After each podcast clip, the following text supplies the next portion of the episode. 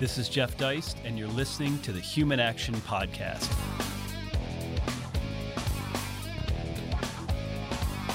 Ladies and gentlemen, welcome back once again to the Human Action Podcast. This week we are in Vienna. We are coming off the heels of an event here in town sponsored by Scholarium, which is a, a, private independent school here in Vienna which promotes Austrian economics. So, in that sense, is very much like the Mises Institute in the US. Is run by our friend Rahim Taghizadegan, one of four co-authors that many of you will remember for a book we showcased on the old podcast called The Austrian School for Investors, Investing Between Inflation and Deflation. He has a new book out, again with some co-authors, dealing with negative interest rates and zero interest rates and the cultural effects of that phenomenon. In particular, talking to him offline, he suggests that the book is in many ways an elaboration of Guido Hülsmann's great book, The Ethics of Money Production, and we've featured that book in the past as well. So I know that many of you are going to be interested in our topic today. But first and foremost, I just want to mention that we had an, a, an excellent event in Vienna over the past weekend at the Coburg Palace, featured Hans Hoppe. We were commemorating the 70th anniversary of Human Action. There was also an award given to Professor Hoppe, the Roland Baader Award. Uh, Lew Rockwell has received that in the past. And the man behind all of this is Rahim, who has really put together uh, the brain and the uh, funding and the uh, logistic support for what is, in effect, a very strong and vibrant working Mises Institute here in the home of Austrian economics in Vienna. So, all that said, Rahim, it is wonderful to see you again. Welcome to Vienna. Well, it was an excellent conference. Uh, just tell us briefly, we were talking earlier offline, your vision for Scholarium and what it should be and what it means. Well, a scholarium is from the old term for the university, it was the Universitas Magistrorum et Scholarium. And so it's supposed to be what the university could have been, but was never allowed to be. So a center of interdisciplinary understanding of what's going on in our world and understanding society and learning together and that tends to be replaced by a focus on teaching and the certificates and curricula and nowadays safe spaces uh, mm-hmm. for not thinking, not being pushed to think, being prevented from thinking and understanding. Uh, and uh, so we think it's a very important niche to somehow continue that tradition of very realistic, down to earth social sciences, of which the Austrian School of Economics is a very important part. And how do you feel the Austrian school is faring in Austria today, in today's Austria? The, how well known are Hayek and Mises? Uh, is this something where in the business world, in the banking world, people are aware of their own birthright, so to speak? Uh, when we started 13 years ago, not at all. Hayek has a little renown as the sort of Nobel laureate. Uh, Sure. Uh, and then interest was increasing in 2007 and 8 as usual with economic crisis. People are looking for alternatives. And uh, there seems to be an increase in interest right now, which potentially isn't a very good sign about the state of the economy and society, I'd say, but still a good sign for the Austrian school. So interest is increasing, and uh, what's more important is not the quantity of people really looking into it, being interested in it. I think more important is the quality of the people, and that I'm really proud of. Uh, that we attract, I think, the brightest people that are still here, mm-hmm. the best entrepreneurs, investors, but also some of the best uh, sci- social scientists, I'd say, who start taking an active interest in Austrian economics, uh, and that's wonderful. Well, the irony, of course, is that here we are just a few blocks away across the street from the University of Vienna, not too far from the Viennese Chamber of Commerce, all these places. I'm staying near a couple of Mises' coffee shops. So here we are. And for those of us who are so called American Austrians, of course, it's exciting and interesting to come here. So uh, we appreciate it. And I'm sure some of our listeners uh, would enjoy maybe having a Mises Institute event in Vienna in the future and, and having more of us fly over uh, to, to really spend some time here. Of course, uh, you wrote a book called Austrian Economics for Investors Investing Between Inflation and Deflation. And our listeners may recall that Rahim is also a principal in an investment house called Incrementum in Liechtenstein. Uh, just briefly refresh our memory on that book and, and the goal when you wrote it. Mm-hmm. Uh, well, it's really bridging theory and practice, and uh, that I think was crucial in the original Austrian school. It uh, was never just academics; it was all, always a mix of academics, entrepreneurs, and investors, and the bankers uh, of the time. Uh, so that's what we try to do. It's um, make practical investors understand the value of theory, while at the same time try to apply theory, the current events and current financial markets and show how they can be used not only to understand what's going on in the markets, but uh, how even advice for investors can be de- deduced from that. Uh, and uh, so we discovered quite a lot of uh, uh, wisdom and insights within the tradition of the Austrian school, which are very relevant for day to day investors. Well, of course, you and I both get this a lot the big criticism of the Austrian school too theoretical. Uh, mm-hmm. what, what's the practical application? Of course, people also want to know if you can't time the booms and busts, mm-hmm. What good is it? That's sort of the devil's advocate critique. Yes, yes. Uh, then I, think it's crucial to know what you can't know, and there the Austrian school helps a lot. So even if you know that you can't time, of course, you can apply that insight, and it's important insight, and that's uh, uh, it's all about that. I mean, realizing what you can know, what other people can know, and how you apply that to investing. And I think those are some of the most crucial insights. Uh, they lead you to certain uh, mix of portfolios, lead you thinking in scenarios, and really try to look into the consequences for portfolios by different scenarios, uh, and try to remain liquid when no one else is. So the, your new book is called Zero Interest Rates tell us about it. Uh, why did you write it, and what's the goal behind the book? Mm-hmm. Of course, uh, in the European Union, the ECB has already gone to zero nominal interest rates, uh, something the Fed most likely will go to uh, soon or next. Uh, and uh, what we wanted to look at is not only describe this new normality in monetary economics and what it means and how it's got there, but also see at the consequences. Uh, and I think those consequences are overseen to a very large extent. Uh, the economic consequences are more obvious, but even those uh, aren't really uh, seen and discussed as they should. But what's more important, more profound, uh, is that we, the more we looked into it, uh, we've discovered a lot of social phenomena and political phenomena of our times are quite related to monetary politics and are in a sense aggravated by this kind of monetary policy. And uh, that's what really drew our interest. And i think that's the most original part of our book is really the most comprehensive and detailed analysis of the social economical and political consequences of this kind of monetary policy. And of course then the question where this monetary policy is heading uh, and what it means for society and, and the economy. Well it's a big question I mean, it might be the biggest unwritten story of our times. Now, you mentioned that negative interest rates are probably coming to the United States. Alan Greenspan has said as much. Uh, they're not here yet.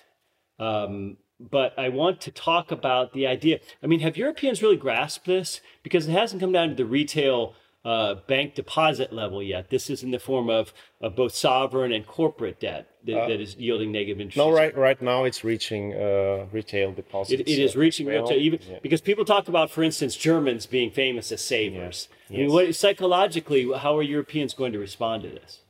Um, once we reach uh, negative nominal interest rates uh, at the retail level, at the retail level, uh, of course, that increases the pressure on uh, trying to invest in wealth assets, uh, but uh, most uh, people are reluctant to do so, and, and, particularly in Austria, but to a lesser case in Germany.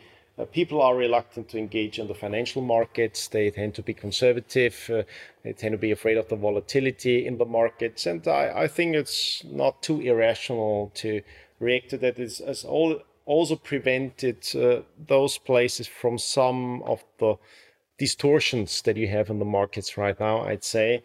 Uh, so I think we'll see, of course, uh, people shifting into cash and other cash-like assets like gold, uh, uh even potentially be it'll be good for cryptocurrencies uh, and so on. And when uh, people move into cash, which is already happening, I, I know entrepreneurs who are withdrawing money and uh, really having big cash deposits uh, in safe places. Uh, um, uh, and that way, of course, you escape uh, the nominal negative uh, interest rates. And that's why the ECB has, has already discussed at length how to react onto that. And there's a paper proposing to how to impose this kind of negative interest rates by artificial like exchange rates between cash and digital money or by going full way and producing kind of central bank digital currency uh, and so on. So they tend to see that there's a problem.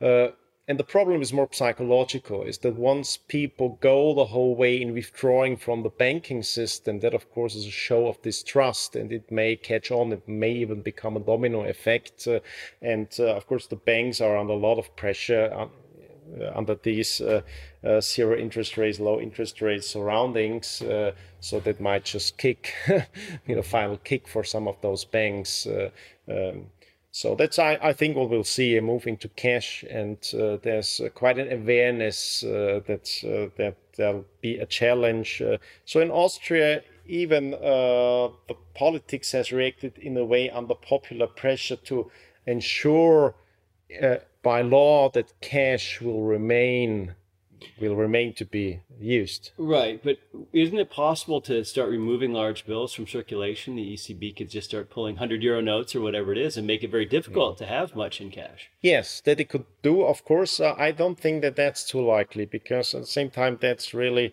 a psychological push, and most people here aren't ready to go fully without mm. cash. Uh, now, of course, I mean, if you're a young digital native, there's no problem with that, but we uh, tend to have a very high turnover of cash. So if it's a very drastic uh, break with that tradition by law or by really uh, withdrawing banknotes from circulation, I think they'll push the movement uh, uh, to distrust uh, not only banks but the political authorities, the central bank, and so on. Uh, and that's of course what they're afraid of. So they try to, and it's I think what all monetary policy is about right now to don't push the psychological triggers too much. So it's a kind of uh, mm-hmm. uh, like behind the facades, trying to be creative in a way. And I, I think that's dangerous, of course, because uh, uh, it's under the surface. Uh, uh, you want to increase the temperature of the water slowly so that the frog doesn't jump out in a way. Um, and that's what we're trying to do. And that's why unfortunately, in a sense, we're living in interesting times in monetary economics. Uh, and Miss Lagarde, who is now heading the ECB, is a very bright uh, person, but uh, tends to be of the creative sort, which means she's really thinking about how to continue that kind of um, direction of monetary policy in an innovative way, which means in a way which most people don't realize what's going mm-hmm. on until it's too late. Now, do you think she's an ideologue, a true believer, or do you think she's more of a technocrat who just wants to sort of kick the can down the road? Definitely. She's a technocrat. She's an opportunist that we know from her engagement in, in French politics. Uh, mm-hmm. There's a letter reveal that she wrote to Macron before, so I can't really technocrat want to make a career. Uh, but she is, of course, as a technocrat, she's a prior, she's a competent person. So uh, she knows a lot uh, of what there is to know about uh, the current levels of monetary policy. Uh, and she will continue this technocratic way of do everything it takes to steer mm. this this kind of broken plane uh, uh, that current monetary policy is. Because of course it's it's not working, uh, and the whole theoretical premise is flawed. Uh, uh, but still, it seems that there's no alternative, uh, and that's well what technocrats do.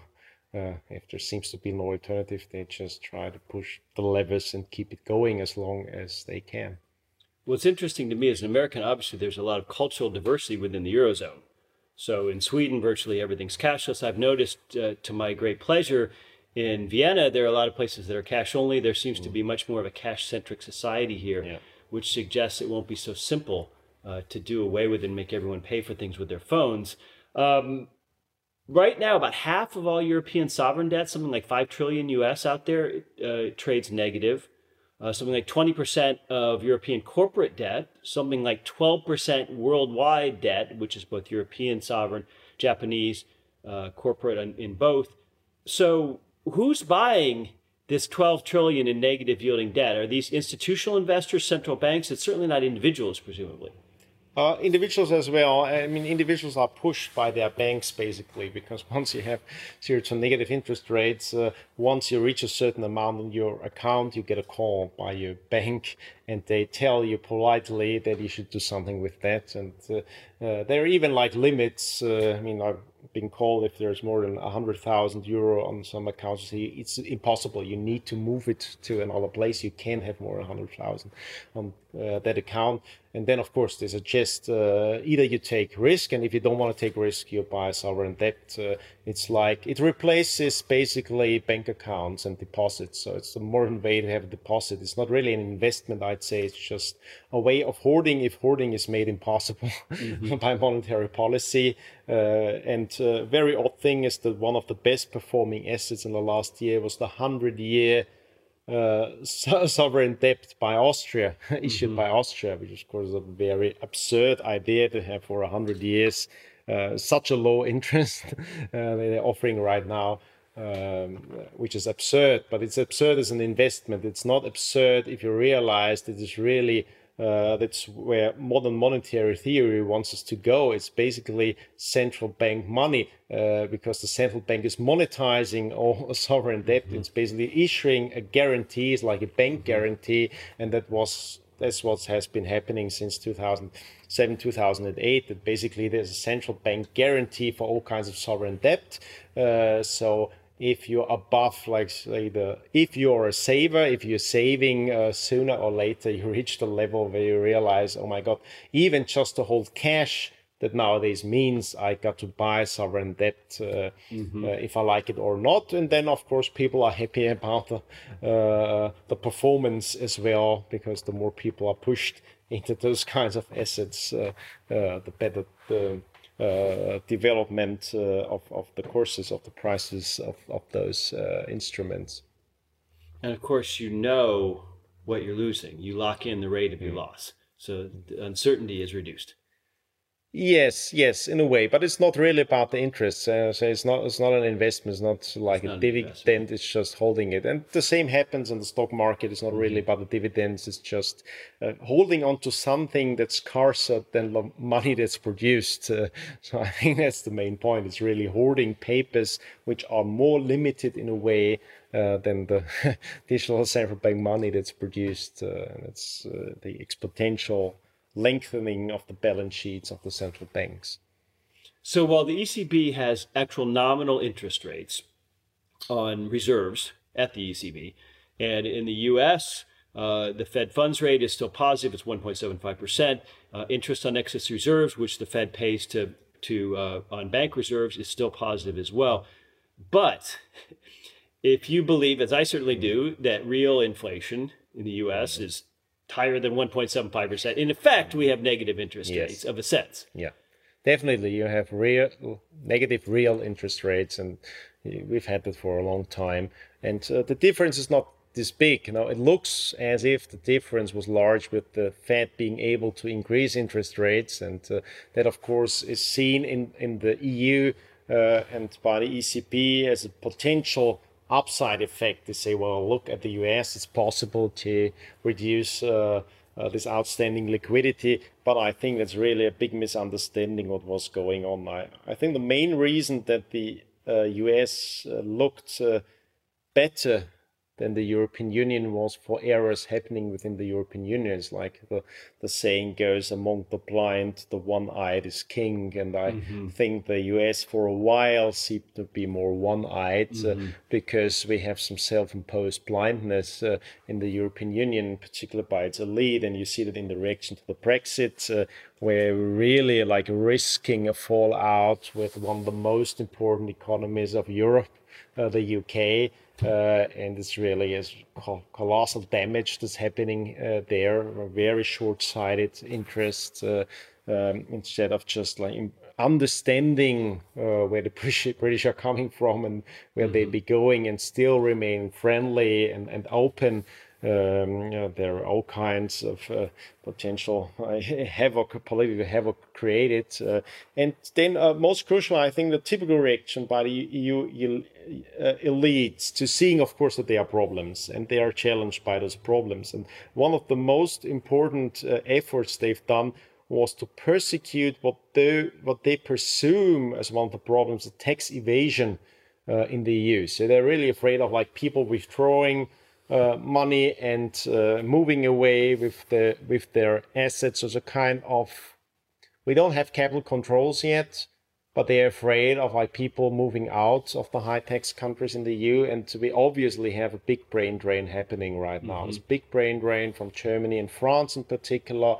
Austria to a slighter extent, uh, but as well happening. What does this brain drain mean? It's like best entrepreneurs, investors, particularly the young among them, tend to leave those countries and they are leaving with their assets. Uh, uh, if they're able to. And what the EU elites try to do is to really push down hard on this kind of offshore banking.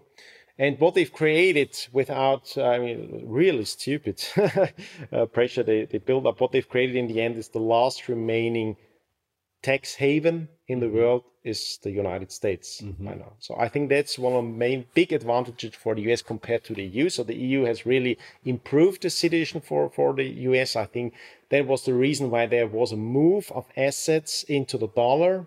Uh, and uh, I know, I mean, most uh, uh companies created offshore now are LLC companies in the United States uh, because, of course, the US is one of the big geopolitical blocks that the EU can't force to reveal all kind of data mm-hmm. about their citizens. Uh, so that's the reason that has happened. And I think that shift in assets uh, wasn't really like a sign of the US economy showing any kind of sustainable recovery um, or anything else. I was really just self-imposed blindness by the EU elites and self-destruction uh, of uh, wealth, capital, and industries within Europe. Uh, and that somehow made the dollar look much better uh, in the short and uh, medium term.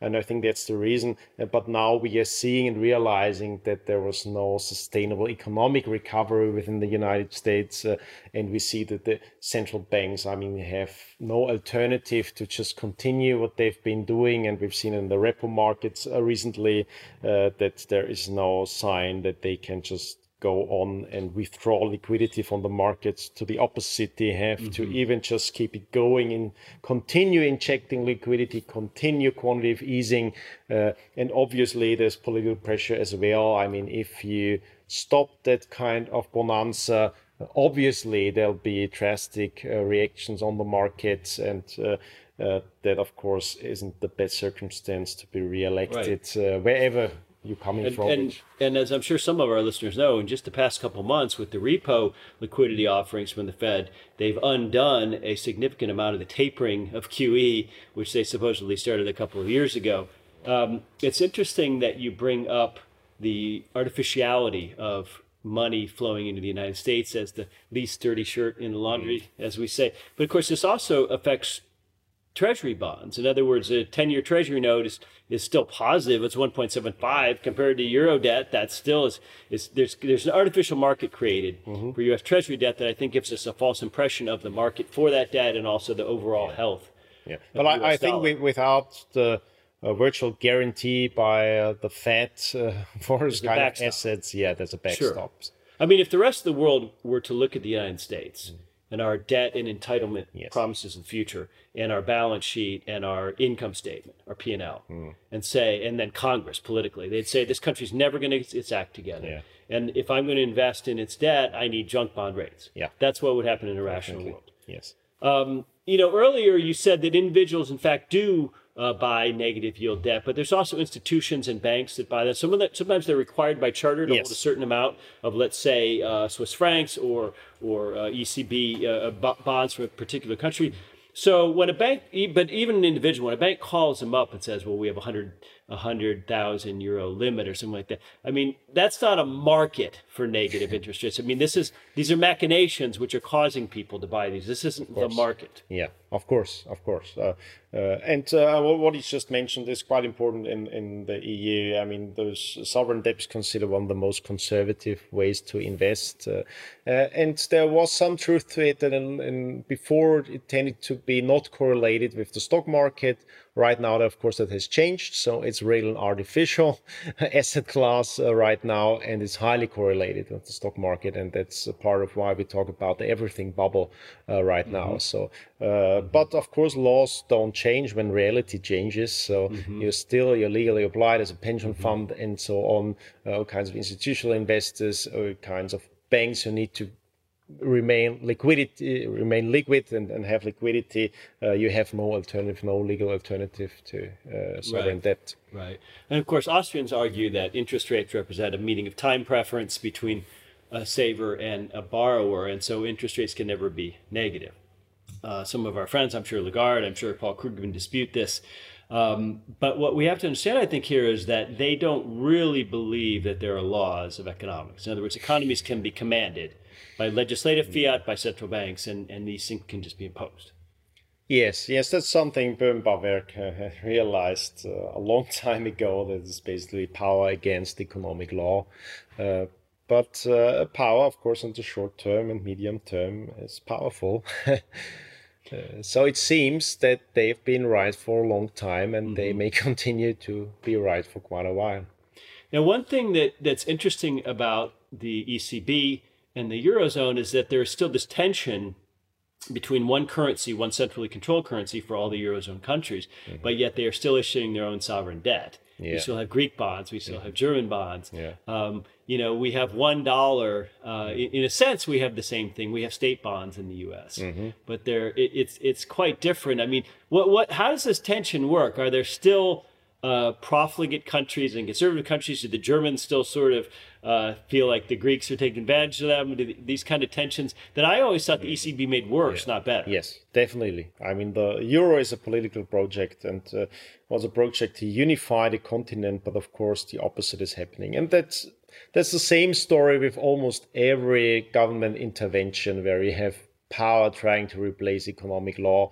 Uh, usually, the opposite happens of what you intend, uh, and then it's not obvious if they're really that stupid or some evil behind that. Uh, of course, I mean, uh, the EU was never so fragmented as it's before. There's not only Brexit, there's many countries. Uh, quite a reluctance and skepticism towards the EU elites, and there's even talk about moving out of the euro, moving out even of the European Union among uh, representative uh, political parties. Uh, uh, so these tensions are very high. And unfortunately, these tensions then get a nationalistic overtone. So in Greece, uh, uh, we had, of course, they tried to portray the Germans as the Nazis uh, because they're imposing uh, this Austerity. this austerity uh, in a certain way, uh, and that I think had quite an impact on Merkel, who is the uh, opportunist by definition. Uh, and I think uh, this uh, kind of uh,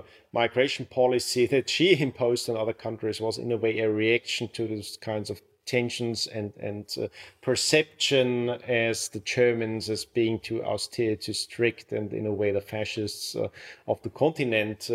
Uh, and there you see, without understanding economics and uh, politicizing all those uh, things, uh, you create tensions. And we see that on on the local level, we see it on the national level a lot. Uh, and I think a lot about the political polarization that's happening in Europe uh, can really be explained to a large extent by monetary policy. We were speaking earlier offline of the rural versus urban tension, particularly in Austria, where Vienna is truly the only big city. Yeah. Uh, We see this in the UK. Of course, there's lots of cities there. Uh, we see this in Germany. Yeah. Um, but you know, how how does the average Austrian or the average Viennese feel about Brussels? I, I mean, it, it can't be any better than how they feel about Vienna. Well, the average Viennese is part of the, well, let's say the influential average Viennese about which you read, who's publishing potentially is part of the urban elite. And of course, he's very thankful for this kind of cosmopolitan liberty he or she thinks the EU has made possible.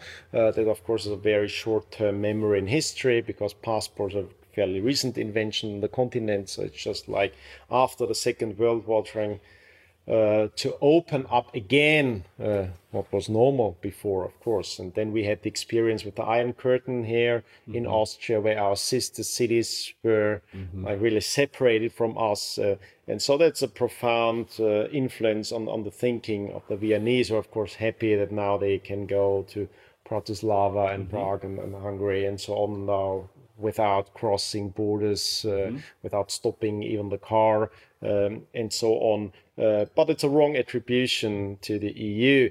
Uh, because it's something that would have happened anyway. I mean, it's it's not even the essential part of the EU because the EU is a continuation of course, we had the economic uh, union before, and uh, we have all kinds of trying to get together on, on a national, uh, supranational level, which of course makes sense. You want to open up for trade, you want to maybe even have common standards. You need to have common standards for railways and so on but you don't need a, a Brussels elite imposing that from the top because mm-hmm. something is obvious even from the bottom mm-hmm. up uh, getting there. Uh, but uh, the Viennese are not typical for the Austrians, uh, I'd say, and that's the urban-rural divide. And I think one major reason for the urban-rural divide is, of course, the Cantillon effect, uh, that the monetary policy starts in the urban centers, the financial centers, uh, and that really leads to different interests of the classes on the countryside you're among the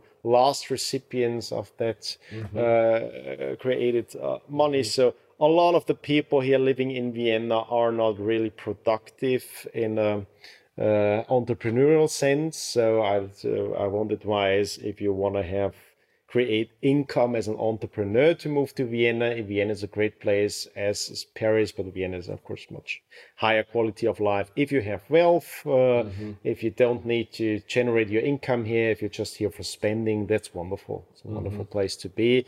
Uh, but that's uh, so a large part of the population are, of course, recipients of transfers.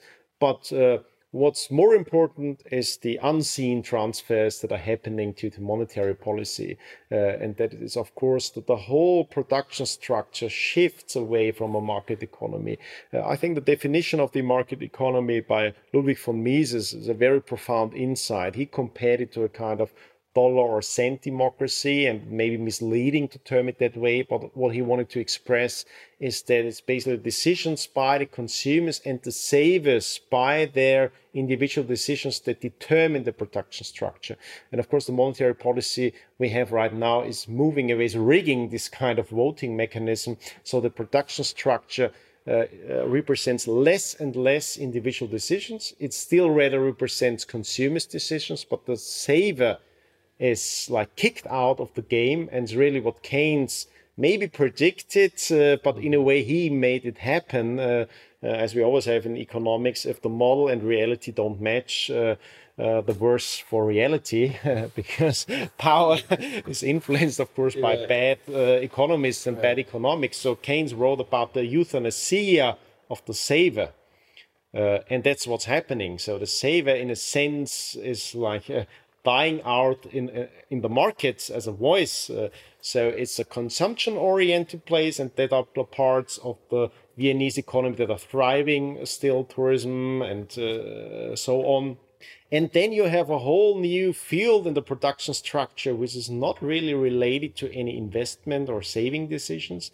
It's subsidies. It's, it's what uh, David Graeber calls the bullshit jobs. Of course, he has no clue about uh, sound economics, so he doesn't really see where they're coming from.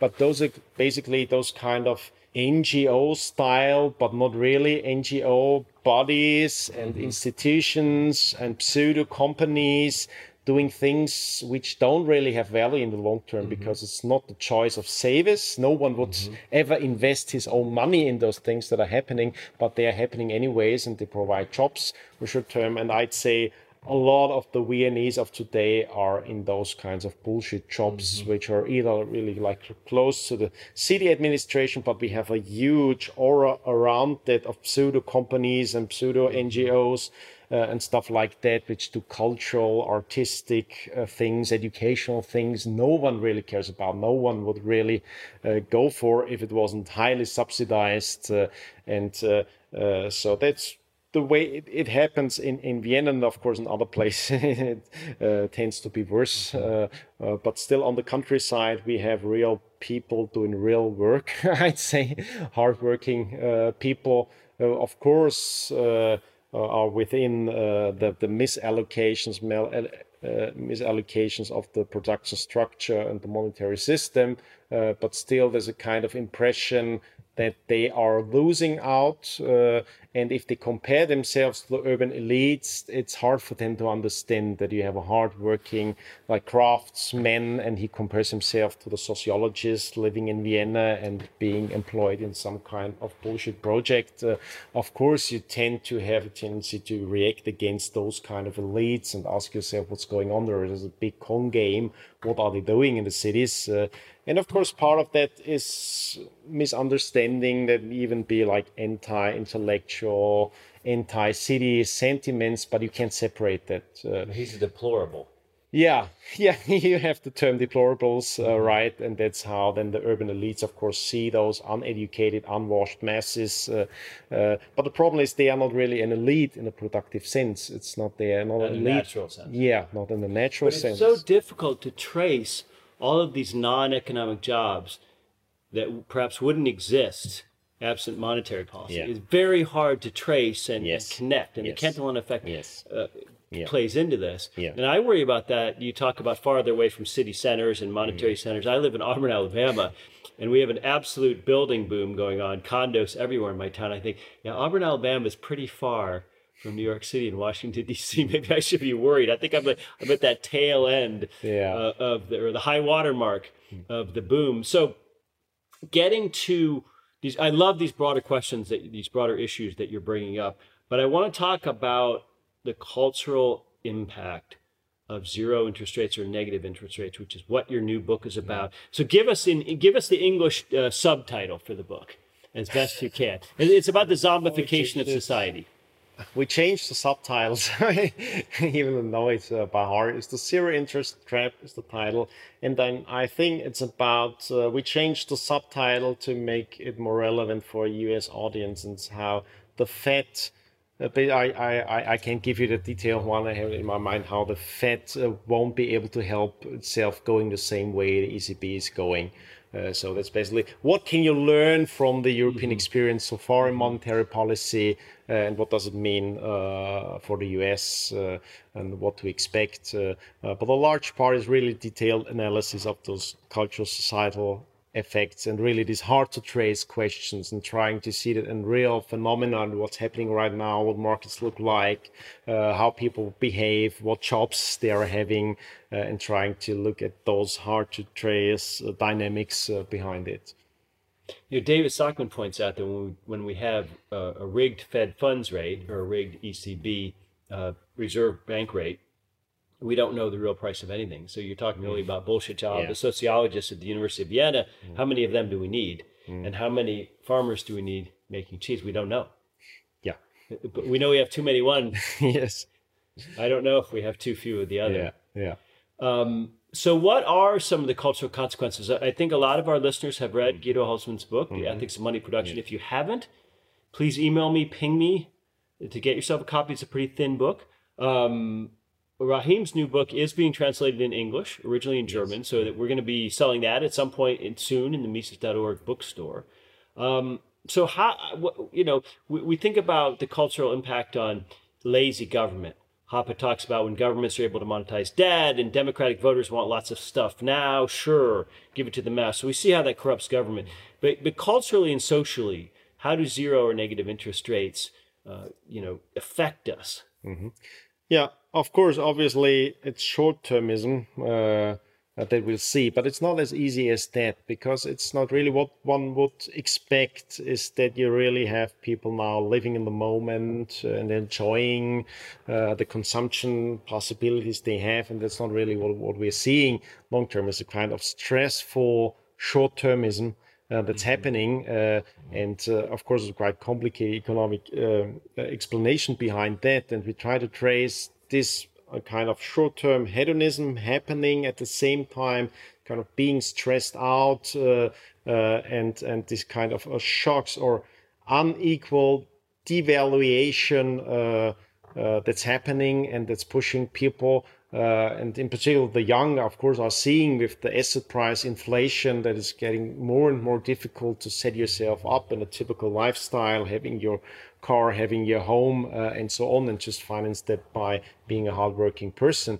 Uh, and we see phenomena like that everywhere. So we have uh, a kind of artificial stress on people which is not due to their own decisions to be like saving and prudent. Uh, but it's they have a possibility to consume beforehand uh, and then of course they feel that kind of pressure uh, which they can really understand where it's com- coming from and a lot of it is coming through this uh, kind of devaluation pressures uh, that are happening. And to cope with those pressures we see a lot of interesting social phenomena uh, which we call, call deviance uh, phenomena where even like middle class people go for things that uh, tend to be at the fringe of society, like they imitate you know, gangster style styles, mm-hmm. tattoos are uh, exploding um, uh, mm-hmm. in a way, and we try to understand those uh, exaggeration of social trends. Uh, and we can, a lot, can learn a lot from Japan, of course, totally different culture, but we can see how monetary policy there has exaggerated some of those,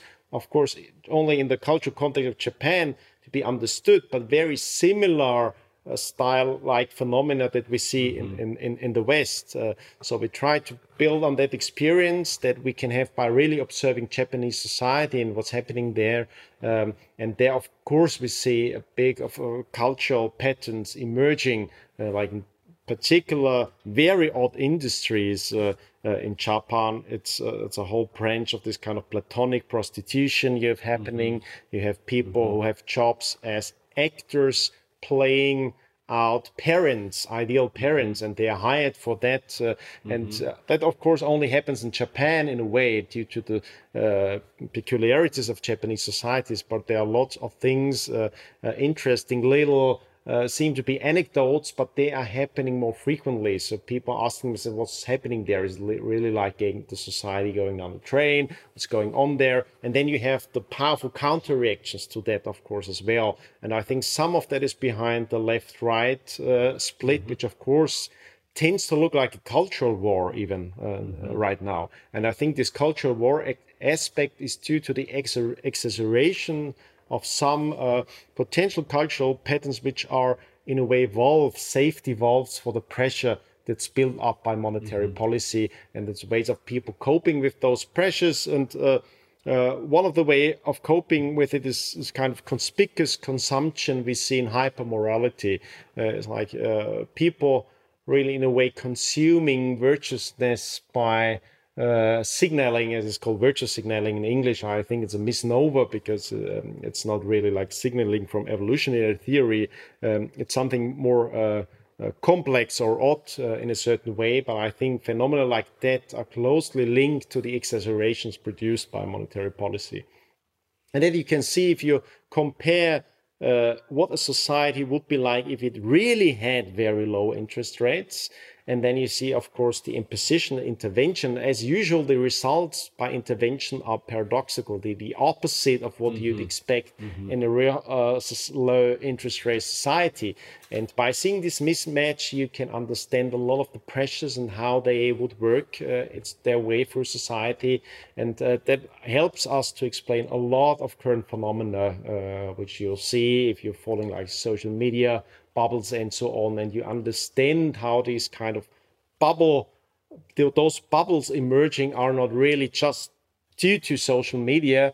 Uh, mm-hmm. they are really there on a more profound level. Uh, it's uh, things happening faster than they would happen on a natural scale, and people reacting to those things uh, and then people reacting to the people reacting onto those things. And uh, those i think these kind of dynamics explain a lot of the uh, um, atrocity uh, in the political discourse uh, that we are seeing and in lifestyle decisions. So we look a lot into lifestyle, even fashion, and so on, and try to really analyze mm. these detailed phenomena and how they may be linked. Not in a causal, not in a monocausal deterministic way. Of course, we're not claiming that monetary policy explains everything. We want to see what is it densifying, exaggerating, and how are people reacting to that uh, understanding that they are not understanding the economic uh, mm-hmm. background of why mm-hmm. those things are happening. And uh, uh, we we've realized that you can really explain a lot by doing that. Wow. And I think that's the value of, of the zero interest trap, uh, the book we've written together. And of course, the Japanese have been at this since about 1990. Yeah. Yes. So we have several decades there. And one thing that is definitely infected the West uh, via Japan, in a sense, is fewer kids. Yes. Uh, you know, lower birth rates. Uh, there's no question about that. Now, when you bring up the idea, this is interesting to me, of a middle class guy maybe adopting uh, the look or the jargon of street culture. Yeah. You know, sometimes the middle class guy will also go the other way, and Yeah. even though he has a middle class income, he uh, maybe buys an Audi or a Mercedes on credit when he should be buying a Ford Yes. or uh, you know a, a, a more modest car. So Yeah. it works. It works a lot of different ways. Of course, I mean those are the more obvious ways of short-termism, of capital consumption, uh, and so on. But what's really interesting is the more complex, paradoxical things which you don't see on, on, on the first order analysis, and only in the second, third order uh, analysis. Well, realistically, when when might we expect this book in English? Uh, pretty soon. I'm. Its translation's finished, uh, Okay. so I think maybe next week or the Oh, week okay. after. Okay, so ladies and gentlemen, we might have that by Christmas or even New Year's in English. Um, so, final question for you. Uh, you know, what can average people do? This is sort of where the rubber meets the road. I'm sure everyone asks you this, and I'm sure uh, some of your answer involves precious metals or cryptos or whatever it might be. But but but beyond that, give us your thoughts. Uh, the most important thing is to reduce uh, uh, correlated risk. Is like having everything in the same basket. And uh, in your in Europe, it's quite common that you you earn. Maybe you're a bank employee and you earn all your money by being an employee for the bank in euro, and you keep those euro at the same bank uh, in euros uh, as deposits. Uh, and there you can see, of course, you have kind of lumping together of risks, uh, and that makes you very fragile as a person. And that I think then add to that that you're probably in debt uh, uh, in euro, uh, and that of course I think explains a lot of the cowardice uh, of the middle class and not daring to like really uh, react to the more lunatic uh, uh, things we see happening in, in, in politics right now and at the universities uh, and so on. Uh, so try to, of course, increase your portfolio and that of course try to reduce currency risk foremost. And uh, of course for someone in the US I will have everything in dollar assets. Uh, uh, so you try you need to increase uh, this kind of range uh, and uh, then of course you have that's that's the first thing to reduce those risks and and that's the hoarding part I'd say and then uh, you'd go for the permanent portfolio approach if you don't have the time to really follow markets and have your own more entrepreneurial decisions which of course you can do if you say no I'm just a simple guy. I uh, just want to uh, reduce this kind of fragility. Then uh, of course that's uh, uh, was uh, one of the main parts of our last book, The Austrian School for Investors, in looking how to really set up a, a kind of portfolio which takes least amount of thinking and, and active management, uh, but still somehow set yourself up in a way that you're not too uh, uh, that that you're not too not hundred percent affected by the cyclical patterns we see emerging, and I think it becomes more and more important due to the high and historically unprecedented level of correlation between asset classes. And of course, then you look for uncorrelated asset classes, uh, and precious metal play uh, a role in that. Cryptocurrencies play a role in that. I think that's one of the reasons we've seen emerge this whole new crypto thing is because people are really looking for uncorrelated assets and looking everywhere on a worldwide level. And that's, of course, maybe one of the more entrepreneurial, uncertain answers to that uh, uh, kind of quest. Uh, and of course, no one has the crystal ball and can tell you uh, what in the long run will be an un- uncorrelated asset. Uh, uh, but that's the way, bit shifting uh, your mind view from the just performance and to uh, look at the correlation of the assets in your portfolio. And your portfolio, of course, is much more than just what you have in money. It's your career decisions, it's life decisions, and so on. And if you look that through, look for correlations and how you can reduce them and set you up in a, in a less fragile way. Well, Rahim, that's I think that's excellent. Uh, really appreciate your time today, and we will provide a link, ladies and gentlemen, with this podcast both to his current book and his new book, so you can get them for yourselves. Thank you so much, Rahim. Thanks a lot. The Human Action Podcast is available on iTunes, SoundCloud, Stitcher, Spotify, Google Play, and on Mises.org. Subscribe to get new episodes every week and find more content like this on Mises.org.